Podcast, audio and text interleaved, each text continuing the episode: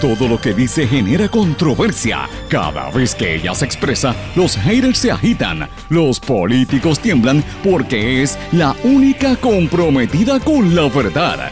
Periodista, bloguera, relacionista licenciada, analista de la noticia, escritora y le dicen la provocadora en las redes sociales. Y ahora comienza en blanco y negro con Sandra Rodríguez Coto. Bienvenidos a su programa en blanco y negro con Sandra para hoy martes 25 de febrero del 2020. Les saluda Sandra Rodríguez Coto.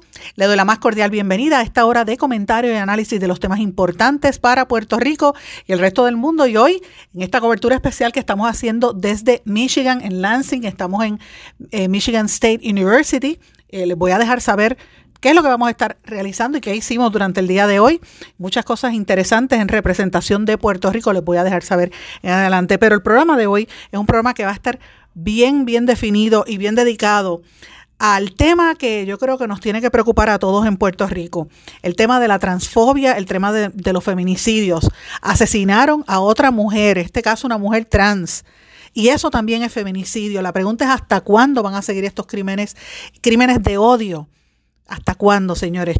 Y esto se da en un momento en que los casos de violencia están en un momento sumamente alto, un día después que prácticamente acusaron y declararon culpable al, eh, al empresario de cine, Harvey Weinstein, que fue quien provocó Después de muchísimos años de estar persiguiendo mujeres en Hollywood, uno de los movimientos más importantes en las últimas décadas por la reivindicación y la protección de las mujeres que son víctimas de esta violencia, el movimiento de Me Too. Vamos a hablar de eso en detalle, pero señores, hay mucha preocupación con lo que está pasando con el coronavirus. La Organización Mundial de la Salud ya está diciendo que esto podría ser una pandemia potencial y como esto ha provocado unas caídas tan estrepitosas en las bolsas de valores, sobre todo en, Wall Street, ya el presidente Donald Trump está diciendo que le va a pedir al Congreso 2.500 millones de dólares para luchar con el coronavirus. En Europa y en China también están hablando de crear unas nuevas vacunas.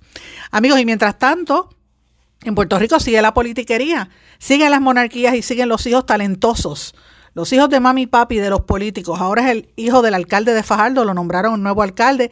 Claro, no quieren que se hable de lo que va a pasar en Isabela, que está en la misma historia, señores. Si usted no es hijo de un alcalde o hijo de un legislador, no tiene trabajo. Departamento de Justicia recomendó un FEI para el ex representante Nalden Jaime Espinosa. Tenemos que hablar de esto. Sin embargo, no le encontraron causa al secretario de Agricultura. Tribunal Supremo de los Estados Unidos falló a favor de la Iglesia Católica en Puerto Rico. Siguen las protestas por el voto, el, el, fraude que alegan que hubo en las últimas elecciones en la República Dominicana, voto electrónico. Estas protestas, como hemos estado diciendo desde la semana pasada, las encabezan los jóvenes. Y hoy, como les dije, voy a hablarles de todo lo que vamos a estar realizando por acá en Michigan. Estas y otras noticias usted la puede encontrar a través de nuestro programa en blanco y negro con Sandra en diferentes medios y, diferentes formas de usted acceder a esta información. Nos escucha por las 10 principales emisoras en cada una de sus regiones, que son parte de la red informativa de Puerto Rico y de la cadena WIAC. Estas son Éxitos 1530 AM desde Utuado, Adjuntas, Jayuya, Cumbre 1470 AM desde Orocovis, toda la zona de la montaña y el centro, el 106.3 FM. X61, que es el 610 AM en Patillas, 94.3 FM, toda esa región de Salinas, Yabucoa, eh, Maunabo, toda esa región. El 1480 WMDD, allá en Fajardo y toda la zona este y noreste del país.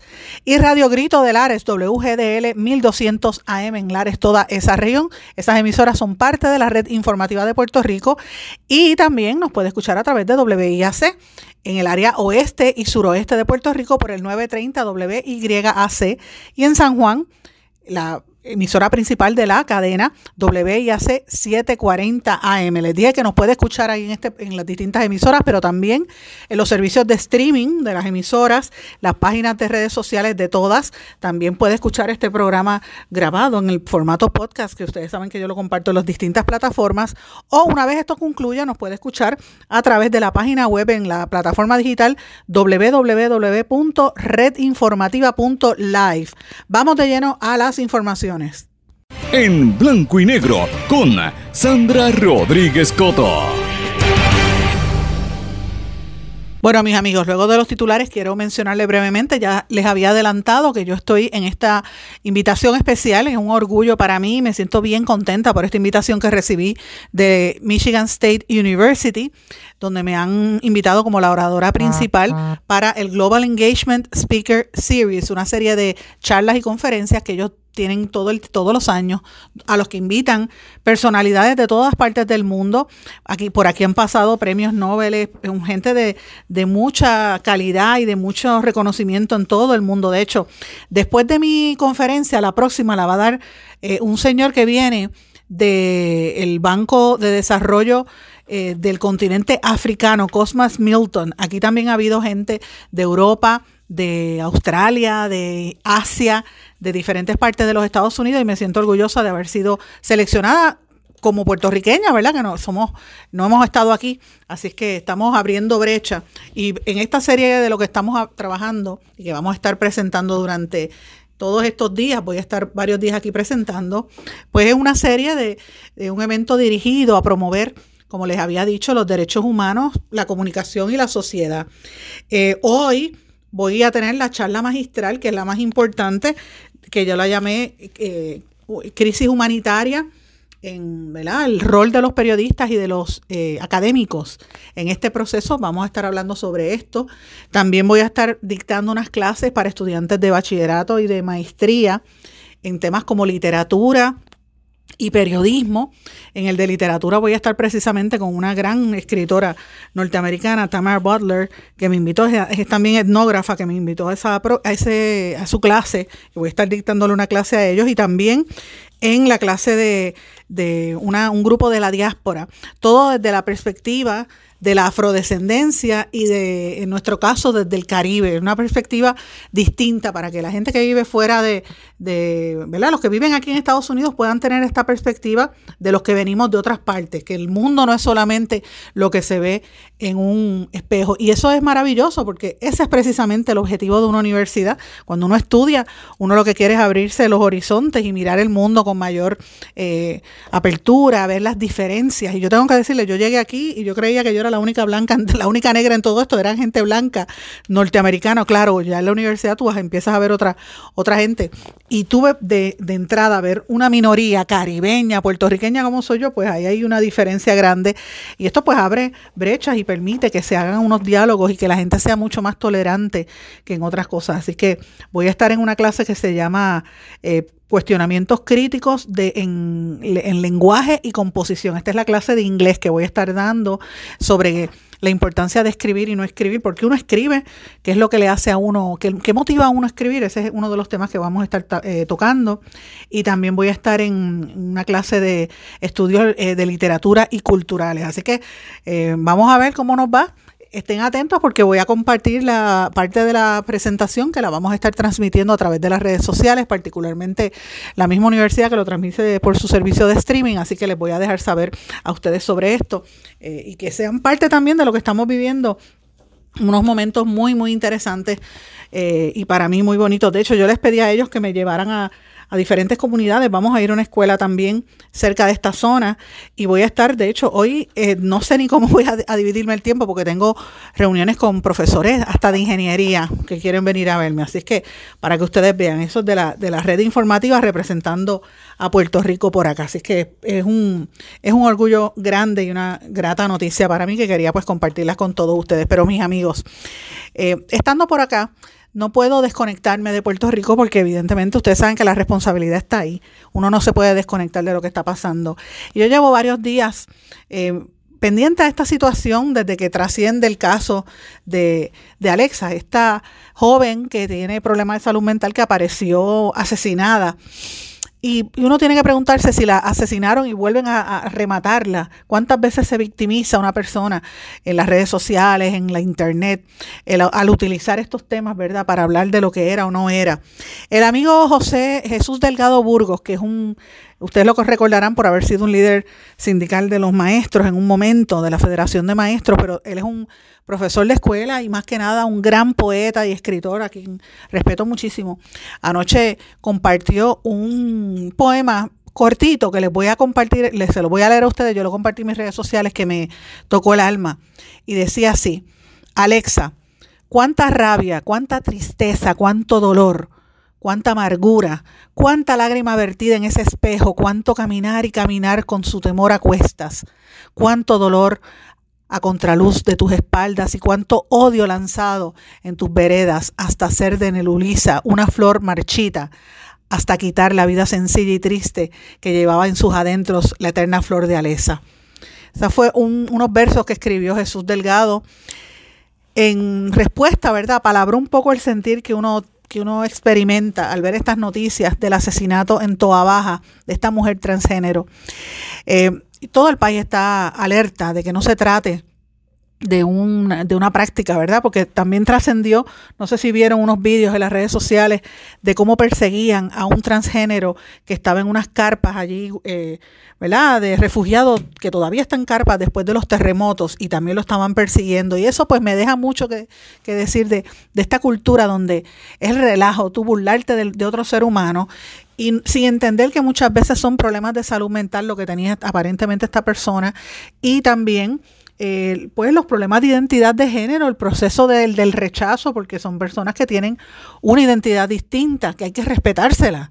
Hay que respetar la dignidad del ser humano. Y estas personas que son transgénero, para mí son mujeres, son mujeres transgénero que determinan vivir como mujeres y hay que respetarle. Cuando las asesinan es un feminicidio. Y el país tiene que estar alerta. Eh, habían una serie de comentarios en las redes sociales diciendo que él que entraba ella entraba a los baños de niños, de varones, eh, y que estaban burlándose. ¿Sabes? Todos estos comentarios fuera de lugar.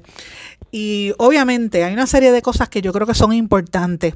Ella fue encontrada muerta la madrugada, en la madrugada de ayer, en el kilómetro 14.8, en la 865, la carretera 865 en Toa Baja.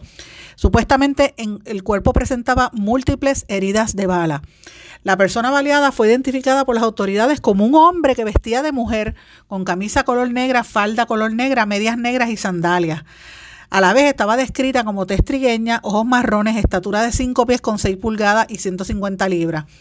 Eh, la vestimenta corresponde a la citada de las redes sociales que deambulaba por esa zona. ¿Qué era lo que estaban diciendo las redes sociales? Que hay varios escenarios, ¿verdad? Las autoridades no han confirmado la identidad, pero desde noviembre del año pasado en el portal Carolina 787 indica que una persona que corresponde a esos mismos rasgos y ropa se encontraba en el municipio de Fajardo bien desorientada, que estaba durmiendo en las paradas de guagua, que estaba desorbitada. Eh, también decía que buscaban cooperación para buscar el paradero de algún familiar. Luego, un usuario de Facebook de nombre Nandi Torres publicó un live en que, que decía que estaba buscando ayuda para la misma mujer que la veía caminando de sitio en sitio, ¿verdad? Y parecía que estaba en una depresión. Después, yo no sé si ustedes vieron otras, otras versiones en las redes sociales donde decía que era una amenaza, un hombre, que una persona supuestamente de nombre Wilfredo Díaz, ¿verdad? Era, era supuestamente el nombre que, que le pusieron. Wilfredo, él, o sea, esta persona se identificó como tal y otro que se identificó como Carlos Javier Fred denunciaron que la mujer entró en varios baños supuestamente a observar niños y a observar este, mujeres. Mira, mira lo que decía.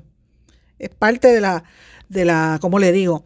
Como para estigmatizarla, ¿verdad? Decían, ah, esto es un enfermo o una enferma, como no se sabe cómo lo identifican, ¿verdad? Fíjense que algunos la identifican como hombre u otros como mujer. Yo la identifico como mujer. ¿Por qué? Porque ella se identificaba como tal, ella se sentía mujer, así que hay que respetar su identidad de género.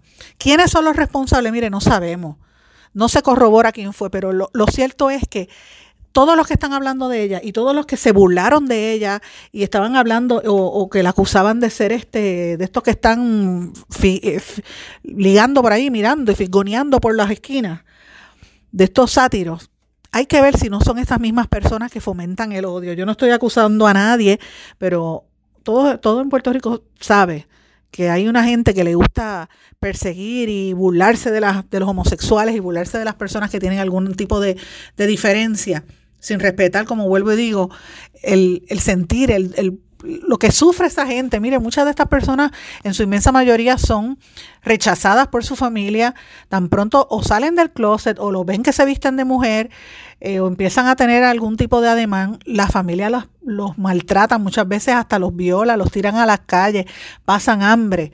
Muchos terminan deambulando precisamente por eso, por el rechazo que les afecta emocionalmente, aparte de la, del cambio que esto representa para ellos en sus vidas. Así que, señores, cuando uno ve a una persona, si uno tiene que tratarla con respeto, como se debe tratar a cualquier ser humano, muchas veces están en un proceso de necesidad. Y eso es lo que, que te ayuda, ¿verdad? Para evitar que se pierda una vida, Señor. No podemos seguir con esos, con esos discursos de, que es un problema, de que es un... Mira, yo, yo vi unas declaraciones que hizo el, doctor César Vázquez diciendo que tener hijos eh, homosexuales es un problema. Mire, un problema es si usted no lo acepta. Un problema es usted rechazar a un hijo o a una hija o, a cualquier persona que uno conozca. No lo rechace, no lo rechace. Aprenda y trate de llegar a unos entendidos. Y si usted está en contra de, su, de sus creencias, mire, por lo menos respete la dignidad del ser humano, pero no los maltrate, no los tire a la calle, no los empuje a la calle para que vuelvan a caer en el vicio y terminen como pasó con esta mujer baleada que no se sabe quién fue que la mató. Señores, y esta situación se da en un momento donde, fíjense que llevamos varias semanas bien duro con el tema de la mujer. Y estamos el, hablamos del caso de Selimar Adames, toda la controversia que ha habido ahí. Hay otros casos pendientes, 14 casos adicionales. De hecho, yo creo que Luz Nereida también debe sacar el caso de ella también, porque ha sido hostigada y y, los prejuicios hacia Luz Nereida, incluso hasta por la edad, y cuando estaba embarazada de su hija, que ella es grande, pero también le pasó igual.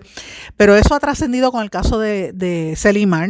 Trascendió también con los memes y las burlas que se hicieron al meme donde aparecía la gobernadora con, con Molusco y ha salido también con otra serie de cosas. Todos estos temas donde se pone de relieve la figura de la mujer y cómo es que se observa la figura de mujer por ciertos sectores de nuestra sociedad. Y yo vuelvo y reitero, fíjense, en este contexto volvemos a caer en el tema de la violencia. Ah, la muchacha que mataron, mire el, otro tema de la muchacha que mataron, que mató la pareja, que aparecía con los, puños en el video, otra que aparecía con los, con los golpes en la cara y, y estaban pidiendo ayuda. Miren todos los casos que he mencionado, llevamos como cinco casos o cinco situaciones distintas que es evidente la necesidad de que en Puerto Rico empiecen a, implementarse los protocolos y empiece ya a declararse una, un estado de emergencia para poder manejar este tipo de situación. Y todavía la gobernadora, con todo y haber dicho que fue víctima de esa burla por parte de Molusco, todavía no ha hecho nada. Señores, y esto se da en un contexto, porque las cosas no se dan en un vacío, tenemos que estar claros de eso. Las cosas no se dan en un vacío. Surge en un momento en el día de ayer, Harvey Weinstein, el magnate del cine de Hollywood, fue eh, eh, hallado culpable en el juicio que se llevaba en su contra en Nueva York. Eh, usted sabe que él había sido blanco de una serie de, de acusaciones que se origina, que provocaron que se originara el movimiento Me Too, que es uno de los movimientos más exitosos por la defensa de las mujeres en los últimos 25 años. Eh, este es un, caso de todas estas actrices a las que él persiguió y hostigó eh, constantemente. Él fue condenado por cargos derivados de una agresión sexual del año 2006 y por una violación en el 2013, pero lo encontraron no culpable del cargo más grave que era agresión sexual depredadora que pudo haber representado una cadena perpetua. La condena más más dura que enfrenta es la de asalto sexual al asistente de producción Mimi Haley, que le lleva una sentencia de 25 años de cárcel. Eh, Weinstein, que dijo que tuvo una expresión de resignación cuando se emitió el veredicto, lo vieron hablando con los abogados. Después de todo esto, ustedes recordarán que lo habían acusado a veces, eh, después de una serie de de ¿verdad? declaraciones y testimonios de mujeres, muchas de las cuales eran actrices. nunca se me olvida la declaración que hizo Mira Sorbino, una actriz que ganó el premio Oscar y de momento desaparece. Y era que este hombre era tan poderoso que a las mujeres que no se acostaban con él o que no permitían los avances sexuales o las violaciones, él les, les destruía sus carreras. Imagínate eso, eso pasó con ella. En el año, también en Nueva York, en el año 2013, él obligó a una, a una mujer a que le, hiciera, una, una, soprano que le hiciera sexo oral a la fuerza, a la actriz de, los, de la serie de los sopranos, Anabel Sciorra. también a otra mujer que violó en el año 1990. Así que miren, una serie de actrices que fueron parte de esta situación y, y es una cosa increíble porque este hombre tuvo más de 80 películas que fueron éxitos en Hollywood que él produjo. Películas como Good Will Hunting, como Pulp Fiction, como Shakespeare in Love y otra serie de películas que él era el productor. Pero lo increíble era que él las producía, él hacía todas estas 80 películas como el jefe, pero por detrás estaba hostigando y fastidiándole la vida a las mujeres. Así que este es el segundo caso después del caso grande de Bill Cosby. Eh, y, y da la casualidad que en Estados Unidos también coincide con unas declaraciones que hicieron las representantes de la organización Me Too, donde obviamente dice que esto es un... Eh, es, un, es, una falla que ayuda a que las mujeres empiezan, una, una determinación del tribunal que ayuda a que las mujeres empiecen a ver que hay una luz al del túnel, ¿verdad? Para detener estos, estos, estas prácticas sexuales depredadoras tan violentas. La pregunta es acá nosotros en Puerto Rico, en, nosotras las, las mujeres puertorriqueñas, que nos tenemos que hacer después de ver esto que sucedió en los Estados Unidos y lo que está pasando en Estados Unidos, mirar nuestro entorno en Puerto Rico y preguntarnos cuál es la, cuál es el futuro, cuál es la opción. ¿Qué es lo que vamos a resolver con toda esta situación de violencia que se está viviendo en Puerto Rico a todo tipo de mujer y en toda manifestación, incluyendo a las mujeres transgénero? Pues miren, simplemente esto requiere una transformación total, un nivel de educación rápida y que se implemente un estado de emergencia. Yo lo favorezco, no porque eh, quiera ser la más feminista, como algunos por ahí dicen feminazi, que también es un término bastante peyorativo. Miren, señores, la mayor parte de las mujeres, si hay mujeres que odian a los hombres, eso lo sabemos, y hay mujeres que son feministas que se creen que los hombres son lo más malo del mundo. Miren, yo no, yo no estoy en esa categoría. A mí me encantan los hombres, tengo que decirlo. Eh, pero también tengo que respetar los procesos mentales de cada, de cada ¿verdad? mujer que pertenece a estos grupos. Sin embargo, yo sí respaldo las luchas, sí respaldo lo que están haciendo entidades como Paz para la Mujer, como un eh, eh, taller salud, eh, como hace también la colectiva feminista y muchos otros grupos, porque, señores, si no fuera por el trabajo de estas organizaciones comunitarias, aquí matarían muchísimas más mujeres. Gracias a estas organizaciones comunitarias es que se está haciendo la labor que muchas veces la Procuraduría de la Mujer por estar politiqueando, y no es de ahora, no es, no es la Lerciboria, ni, ni, es más, ni siquiera Juan de Vázquez, eso estaba desde antes. Por estar en esa politiquería, pues muchas de las cosas no se hacen, el trabajo, eh, las víctimas se quedan ahí. Eh, y yo, pues, de verdad abogo porque se establezca un sistema de emergencia de manera que la gente entienda la urgencia de que empiecen a educar a los hijos distintos. Y el hecho de tú ser mujer no te hace, no te exime, ni te hace eh, que no seas, con, no, repitas patrones machistas como están haciendo muchas mujeres eh, con las determinaciones que hacen, los comentarios sexistas que hacen sin darse cuenta. Nosotros tenemos que provocar una sociedad que sea educada y una sociedad que respete a, la otra persona, sea quien sea, sea mujer, sea hombre, sea transgénero. Mis amigos, vamos a una pausa y regresamos enseguida. No se retiren, el análisis y la controversia continúa en breve, en blanco y negro, con Sandra Rodríguez Coto.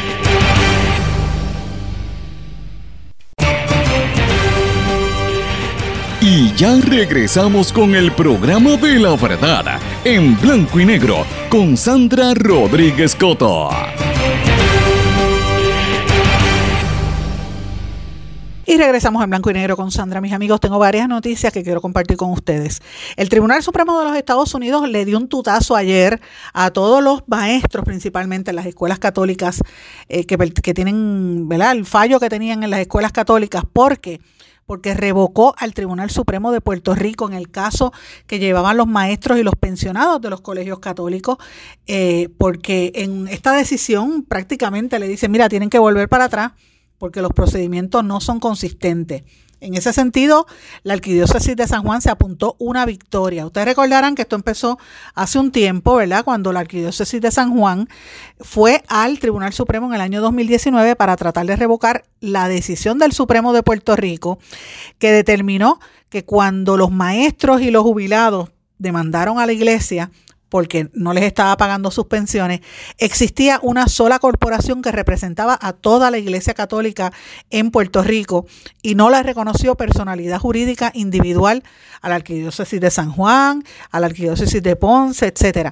Porque recuerden que los maestros empezaron, y más que nada maestros empleados de Radio Universidad y de otras emisoras, decían, mira, no me, la Iglesia Católica no me va a pagar las pensiones, pues vamos a cogerle los chavos a todas las iglesias. Eh, hasta, hasta la de Ponce, hasta la de Mayagüez, sin entender que cada una de las diócesis es diferente. Así que este caso, y opera distinto. Este caso llegó el Supremo de Puerto Rico, el, Supremo de Puerto Rico falló eh, a favor de los demandados y la Iglesia Católica fue al Supremo Federal. Así que esto es interesante porque vuelve y baja al, al Tribunal de Primera Instancia que había originalmente, ustedes recordarán, le había emitido un embargo de 4 millones de dólares a la Iglesia Católica. Así que esto es una situación técnica, pero eh, es bien triste porque yo conozco muchos empleados de Radio Universidad, locutores, trabajadores, secretarias, que se chavaron, han estado trabajando con unos sueldos de miserables, como están en, en muchos de los medios que son pertenecen a iglesias, y pues, esperaban tener algo de retiro, igual que los maestros. Todo esto empezó en el mismo contexto de los maestros de Perpetuo Socorro y de otros colegios católicos de la capital la Iglesia Católica, como la situación económica está tan mala, decidió sacar esos fondos y no le va a pagar las pensiones. Así que esto es algo triste. Esa gente pierde su, su retiro, pero a la misma vez eh, es una situación donde está metiéndose el gobierno a tomar determinaciones sobre una entidad religiosa, que es en el caso de la Iglesia Católica. Así que me parece interesante toda esta discusión. Yo me pregunto si harán lo mismo con otras, con otras eh, iglesias, ¿verdad? Pero que hasta ahora pues no ha habido un caso como tal. Me parece interesante, hay que mirar con detenimiento lo que va a pasar allí. Señores, en el PNP también ha habido noticias interesantes. El, Partido Nuevo Progresista certificó al hijo del exalcalde de Fajardo, Aníbal, José Aníbal Meléndez, el hijo, hijo de Aníbal Meléndez, que ustedes saben se retiró la semana pasada. Así que su hijo no tuvo ningún tipo de, no tuvo competidor, así que no tuvo que ir a primaria, lo escogieron, porque en Puerto Rico persisten las monarquías, se creen que son reyes, así está Lorna Soto, el mismo Ramón Luis Rivera, hijo, eh, aunque venía de, había sido senador antes, pero ciertamente el, el hijo de Cago, el eh, Wilito, el, el hijo de Willy Miranda Marín también, eh, ahora uno de los hijos de Héctor O'Neill está aspirando a la alcaldía de, de, Guaynabo. El de Isabela, que no quieren que lo mencionen, pero así, y así como este, hay unos cuantos más, ¿verdad? Y, la pregunta es la siguiente. Usted tiene que ser hijo, usted, usted no es hijo de un alcalde, ¿qué, ¿qué va a pasar con usted? ¿Tiene que ser hijo de un alcalde para poder conseguir trabajo? Esa es la pregunta que nos tenemos que hacer todos y aparentemente por ahí es donde van las cosas, señores. Así que esto pasó ayer.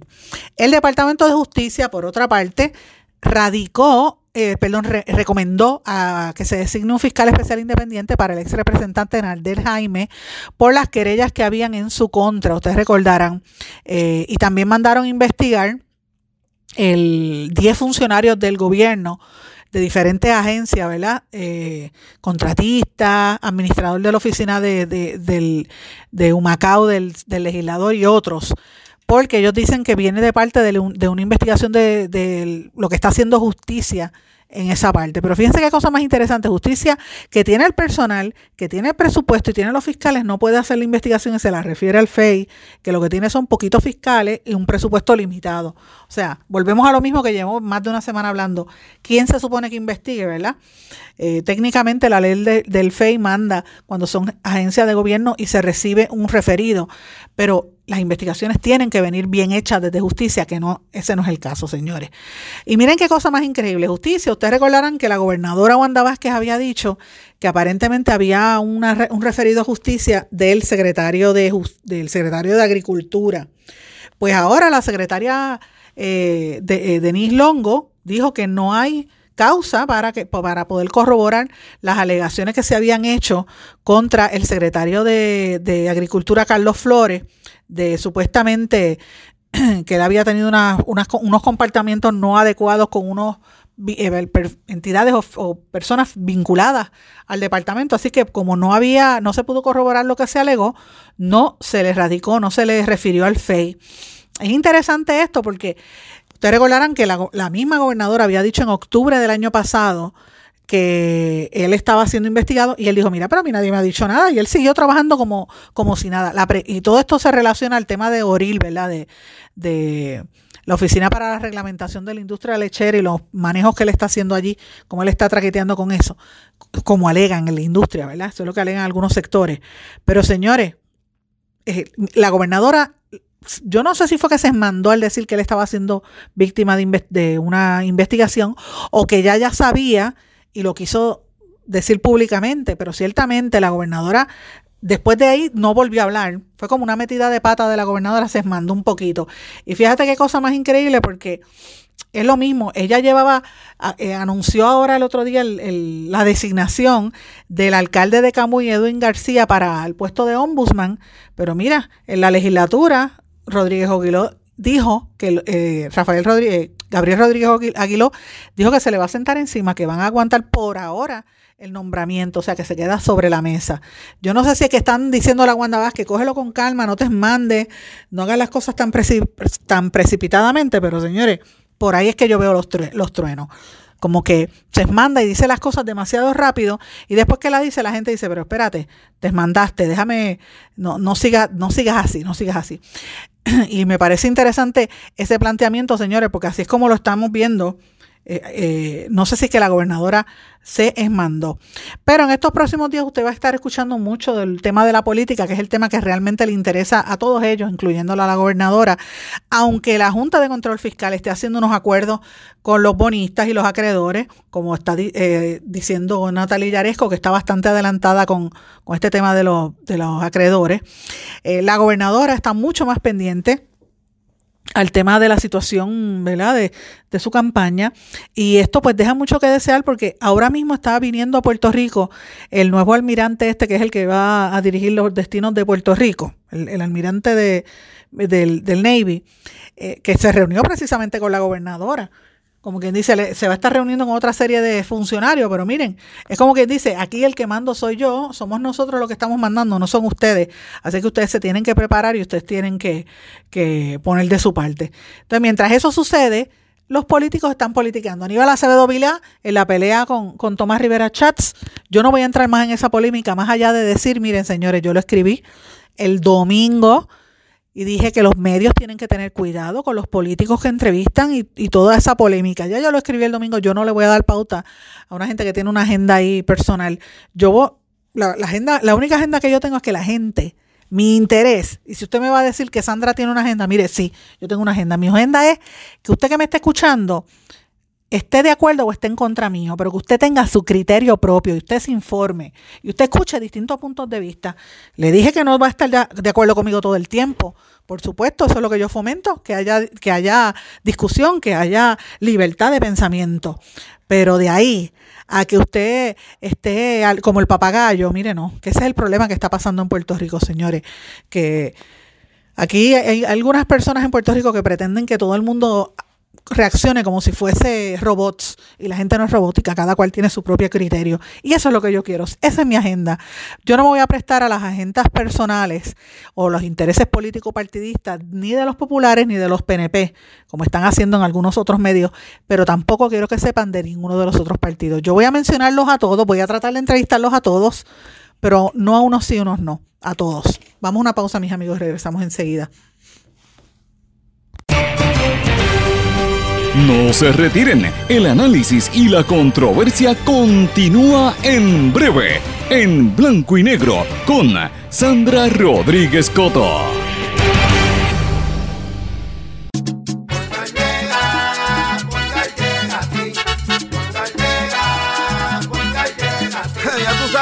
Lo que te responden, pero ahora botaron la ola, porque ya no importa en qué parte de la isla estés. Si tuviste un accidente, mi gente de Poingal le llega a tu casa o trabajo para que no te complique. Con servicio en todas partes de la isla y el mejor servicio al cliente. Por eso y mucho más, yo Piru lo digo, yo quiero Poingal. ¡Duro!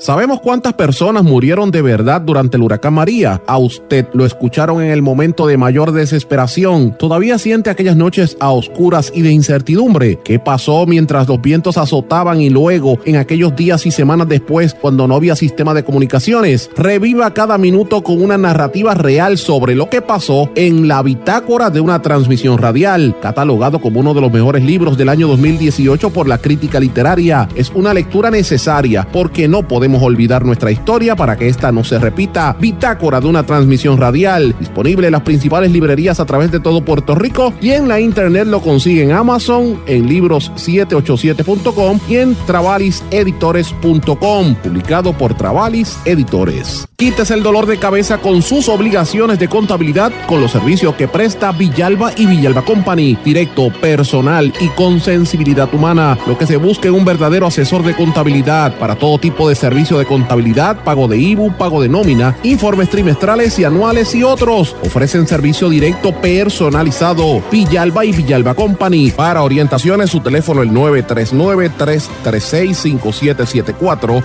939-336-5774.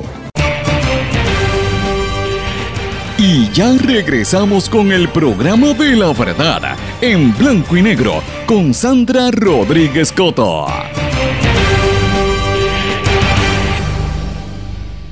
Y regresamos a la parte final de En Blanco y Negro con Sandra, mis amigos. El tema del coronavirus es un tema bien preocupante que tenemos que estar muy atentos todos en Puerto Rico y en todo el mundo. La Organización Mundial de la Salud, eh, a través de su director general, eh, Tedros Adhanom, dijo en el día de ayer que esto lo recogieron todos los periódicos, particularmente de Europa, que le esté pidiendo al mundo que se prepare para una potencial pandemia con el tema del coronavirus COVID-19. Eh, desde que esto empezó en Wuhan, dicen que la transmisión ha sido tan rápida que va, a haber epidemias en más de un país que no se van a poder contener. Lo está diciendo la Organización Mundial de la Salud.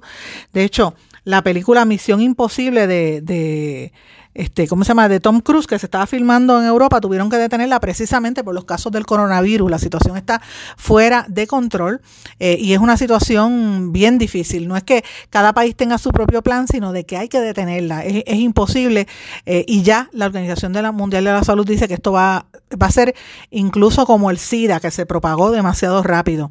El mapa de extensión de esta enfermedad es, imp es impresionante cuando uno lo mira y hacia dónde es que se va a dirigir también. Presidente Trump saca pecho y dice que esto está mejor, eh, que Estados Unidos está preparado, que ellos son los mejores preparados que están, pero miren, hay 53 nuevos casos de contaminados ¿verdad? contagiados con el coronavirus en los Estados Unidos, 36 de ellos en el crucero S Diamond Princess eh, que el CDC estaba investigando.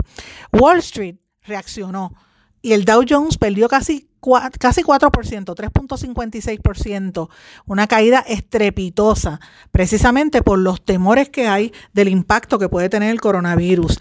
Al ver esto, pues ¿qué hizo Trump? Trump dijo que eh, van a, van, le va a pedir 2.400 millones al gobierno de los Estados Unidos para el desarrollo de una vacuna contra este virus mortal. Ahora es la, la, la, competencia por la vacuna.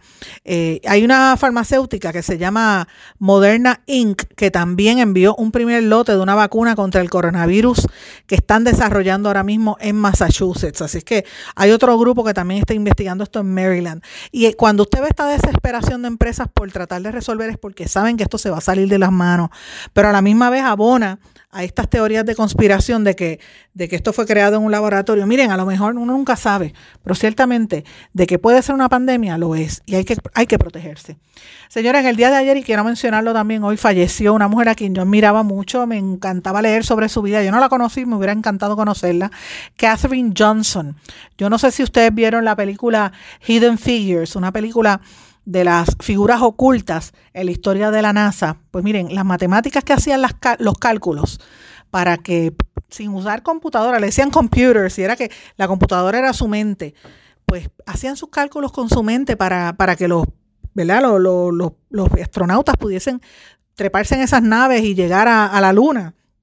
Pues mira, una de las mujeres que logró que el hombre, que el americano pudiera pisar la luna por primera vez, murió en el día de ayer a los 101 años. Yo les recomiendo a ustedes, mis amigos, que busquen la película Hidden Figures. Tienen que verla. Tienen que verla porque habla específicamente cuando el astronauta John Glenn pisó la luna, cómo esta figura, cómo esta mujer hizo los cálculos precisos para que el cohete llegara donde tenía que llegar y esa mujer fue la que falleció en la vida real, que en el año 2015 presidente Barack Obama le había dado la medalla por el valor. Eh, así es que eh, para que ustedes vean la figura que es, es una historia muy, muy bonita. Ayer también hubo una noticia que está hoy acaparando las primeras planas y las temas en toda la prensa, el conmovedor discurso que dio y la que dio Vanessa Bryant en el sepelio. En el velorio de Kobe Bryant, su marido y su hija. Bien triste por demás el tú saber que entierras a tu marido y a tu hija. Eh, de verdad que bien, bien triste. Esa, no sé si ustedes tuvieron la oportunidad de verlo, pero yo estuve observándolo y, de verdad que eh, espera a, ¿cómo se llama? Shaquille O'Neal, también a, Michael Jordan. Michael Jordan estaba sumamente conmovido, bien triste, bien triste ese. Él era una figura bien reconocida también en el mundo del espectáculo, así que tenía muchos amigos artistas, Kobe Bryant, y era muy querido, así que que descanse en paz. Amigos, estaba por comentarles una nota que ha salido, ¿verdad? Esto fue la semana pasada, creo que fue el viernes o fue el lunes, no estoy, no estoy segura, de unas declaraciones que hizo la jueza puertorriqueña Sonia Sotomayor eh, acusando a que los conservadores en, la, en el Tribunal Supremo de los Estados Unidos tienen una, un prejuicio a favor de las determinaciones de Donald Trump eh, y están tratando de, de, crear estrategias legales para para propiciar que las medidas que está haciendo Trump, como por ejemplo lo de la limitación de los inmigrantes que entran de manera ilegal a, los Estados Unidos y el deportar a los a los familiares, que eso se convierta en, letra, ¿verdad? En la, en la, ley que rija a la nación, aún sin contar con las violaciones de los derechos civiles y lo que dice la Constitución. Y ese llamado lo hizo la jueza Sonia Sotomayor, que dijo, ojo, los conservadores están quedándose con el canto por acá. Me pareció bien interesante de parte de la jueza. Señores, eh, y lo otro era que, ¿cómo se llama? El otro tema es lo de, lo de, lo de ¿cómo se llama él? De, Bernie Sanders, que va para Puerto Rico, me parece que es en dos semanas. Bernie Sanders aparentemente va a ser el candidato demócrata, le pasó por el lado a, Biden y a todos los demás, a menos que Bloomberg logre hacer algo y cambie, a pesar de la inversión multimillonaria, todo tiende a indicar que el candidato va a, va a ser Bernie Sanders. La pregunta es, ¿podrá llegar Bernie Sanders? Ya él lo habían operado del corazón, sería el, si, si es electo, sería el presidente más viejo en la historia de la nación americana, porque Bernie Sanders es bastante viejo que es, señores. No es un nene, no es un nene nada. Amigos, hay otras noticias también importantes que quería compartir con ustedes, que son cosas que a mí, pues creo que me, me, llaman poderosamente la atención, que tenemos que estar discutiendo sobre lo que ocurre en, en, en el resto del mundo. Mis amigos, ya le dije lo de, lo de el tema este de del, del, coronavirus y cómo se ha convertido en la noticia principal en todas partes del mundo, ¿verdad? Pues miren, en Europa ya la gente está, ya la gente sale de, de primera intención con su, con su mascarilla. La pregunta es, ¿podrán hacer eso en el hemisferio americano? Los americanos dicen que no está ocurriendo nada. Eh, veremos a ver hasta dónde llega esta situación. Mientras tanto, en América Latina, mis amigos siguen dándose las noticias. En la República Dominicana, la situación está sumamente tensa porque eh, siguen las protestas en la calle. Las protestas están siendo lideradas por jóvenes. Interesante por demás, el mismo, la misma dinámica que se vio en Puerto Rico que se ha visto en muchos países de, de Sudamérica después del verano para acá, todas estas protestas pues las vemos desde, desde el punto de vista de la juventud que la están liderando porque quieren un cambio diferente y el tema que ellos dicen es el lema de los jóvenes para afuera es que van. Así que interesante por demás. Quería mencionarles también que Ustedes saben que Estados Unidos estaba haciendo unas, unas prácticas militares con, con los varios países asiáticos y europeos, pues las van a suspender o las van a limitar precisamente por el tema del coronavirus. Y mientras tanto, en América Latina, los presidentes de los países latinoamericanos están como apostando a ver quiénes son los más fuertes en términos militares, ¿verdad? ¿Cuál es el ranking de poderío militar comparado a Estados Unidos y a las otras potencias mundiales? Y para que ustedes tengan una idea, miren quiénes son los 10 países latinoamericanos con los ejércitos más fuertes. Número 10, Brasil. Presupuesto de defensa es 27.800 millones de dólares. Tiene 334.500 miembros, o sea, eh, oficiales activos, 715 aeronaves, una fuerza naval de 112 y 437 tanques. El número, ese es el, ese es el que más poderío militar tiene. En la lista global, ¿verdad? Porque estamos hablando a nivel mundial. Colombia quedaría de América Latina como segundo lugar con un presupuesto de defensa de 10.6 mil millones de dólares. En tercera posición estaría México con un presupuesto de defensa de 7 mil millones de dólares y tiene 277 mil soldados. Le dije que Brasil eran 334 mil, Colombia 295 mil y México 277. En cuarto lugar quedaría Perú con un presupuesto de 2.500 millones y 90 mil eh, soldados. Luego viene Venezuela con 745 mil 745 millones de dólares y 343 mil miembros activos.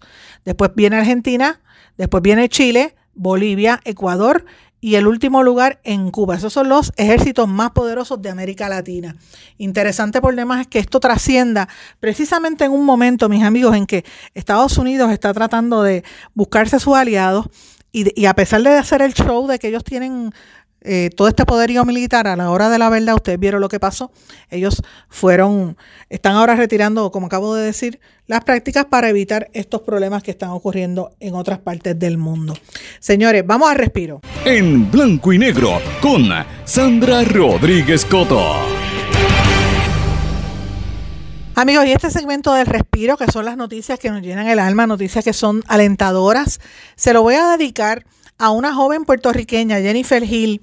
Es una científica que está apasionada por las algas microscópicas que existen en el mar puertorriqueño y está desarrollando un proyecto multisensorial basado en las algas. Esta joven de tan solo 26 años está empezando a evaluar, ¿verdad? Cómo estas microalgas, o sea, las algas más microscópicas, que no son ni siquiera visibles en un microscopio, son unos microorganismos fotosintéticos eh, que son los que le dan, son los nutrientes del océano. Y cómo tantos de estos microorganismos son los que utilizan como nutrientes o como la base de la alimentación de muchos animales del mar, ¿verdad? Muchos peces y, todo lo, lo, que hay en el mar. Pues, cómo, cómo la investigación que se está haciendo, cómo este tipo de microalgas pueden ayudar al ser humano y cómo, eh, cuál es la importancia realmente de las microalgas utilizando el mar de Puerto Rico, que lo tenemos alrededor de la isla, como punto de partida para la investigación.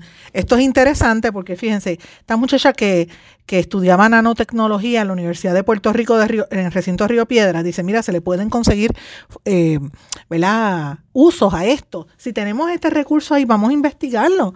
Y entonces ella, eh, como empezó a investigar y a buscar el tema de las microalgas, consiguió una beca del National Geographic Digital Storytelling Fellowship de la Fulbright que otorga el National Geographic Society. Es la primera vez que una puertorriqueña se la lleva. El uso sensorial con un propósito científico. ¿Ok? Así que en nueve meses ella, después de Puerto Rico, fue a Panamá a investigar, desarrolló un proyecto educativo que utiliza los cinco sentidos para explicar de una forma interactiva la importancia de esta microalga y lo utilizan con, ¿verdad? A nivel sensorial que los niños o las personas que lo vean pueden utilizar, eh, ver esas imágenes microscópicas y después imprimirlas en tercera, en 3D, como si fuera en tercera dimensión, grandes.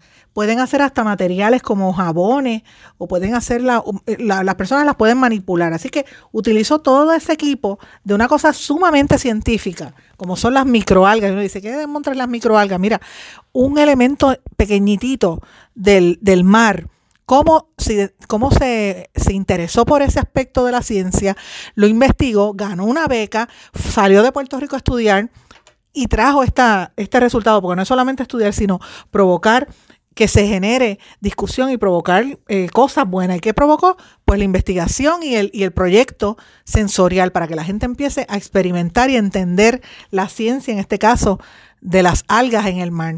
Así que con ella quise dejarle la sección de respiro de esta semana, del día de hoy, perdón, porque es algo positivo, es algo, una noticia muy bonita, bien diferente.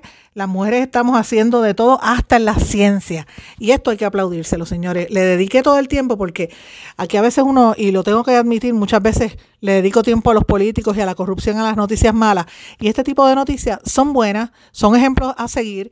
Y muchos jóvenes en Puerto Rico están haciendo este tipo de cosas y más y mucho más por el país y tenemos que resaltarlo. Así que si usted tiene información de algún tema, algún estudiante que esté destacado a nivel de maestría o de bachillerato, que esté haciendo un, eh, experimentos noveles en Puerto Rico o cualquier noticia que usted entienda que sea meritoria, que se sepa, envíemela a mi página de Facebook, Sandra Rodríguez Coto, o en Twitter, SRC Sandra, que yo siempre lo voy a corroborar. Mis amigos, no tengo tiempo para más, me despido, no sin antes desearles a todos que pasen muy buenas tardes.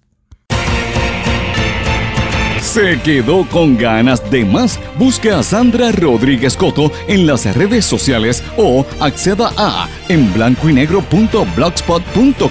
porque a la hora de decir la verdad solo hay una persona en la cual se puede confiar. Sandra Rodríguez Coto en blanco y negro.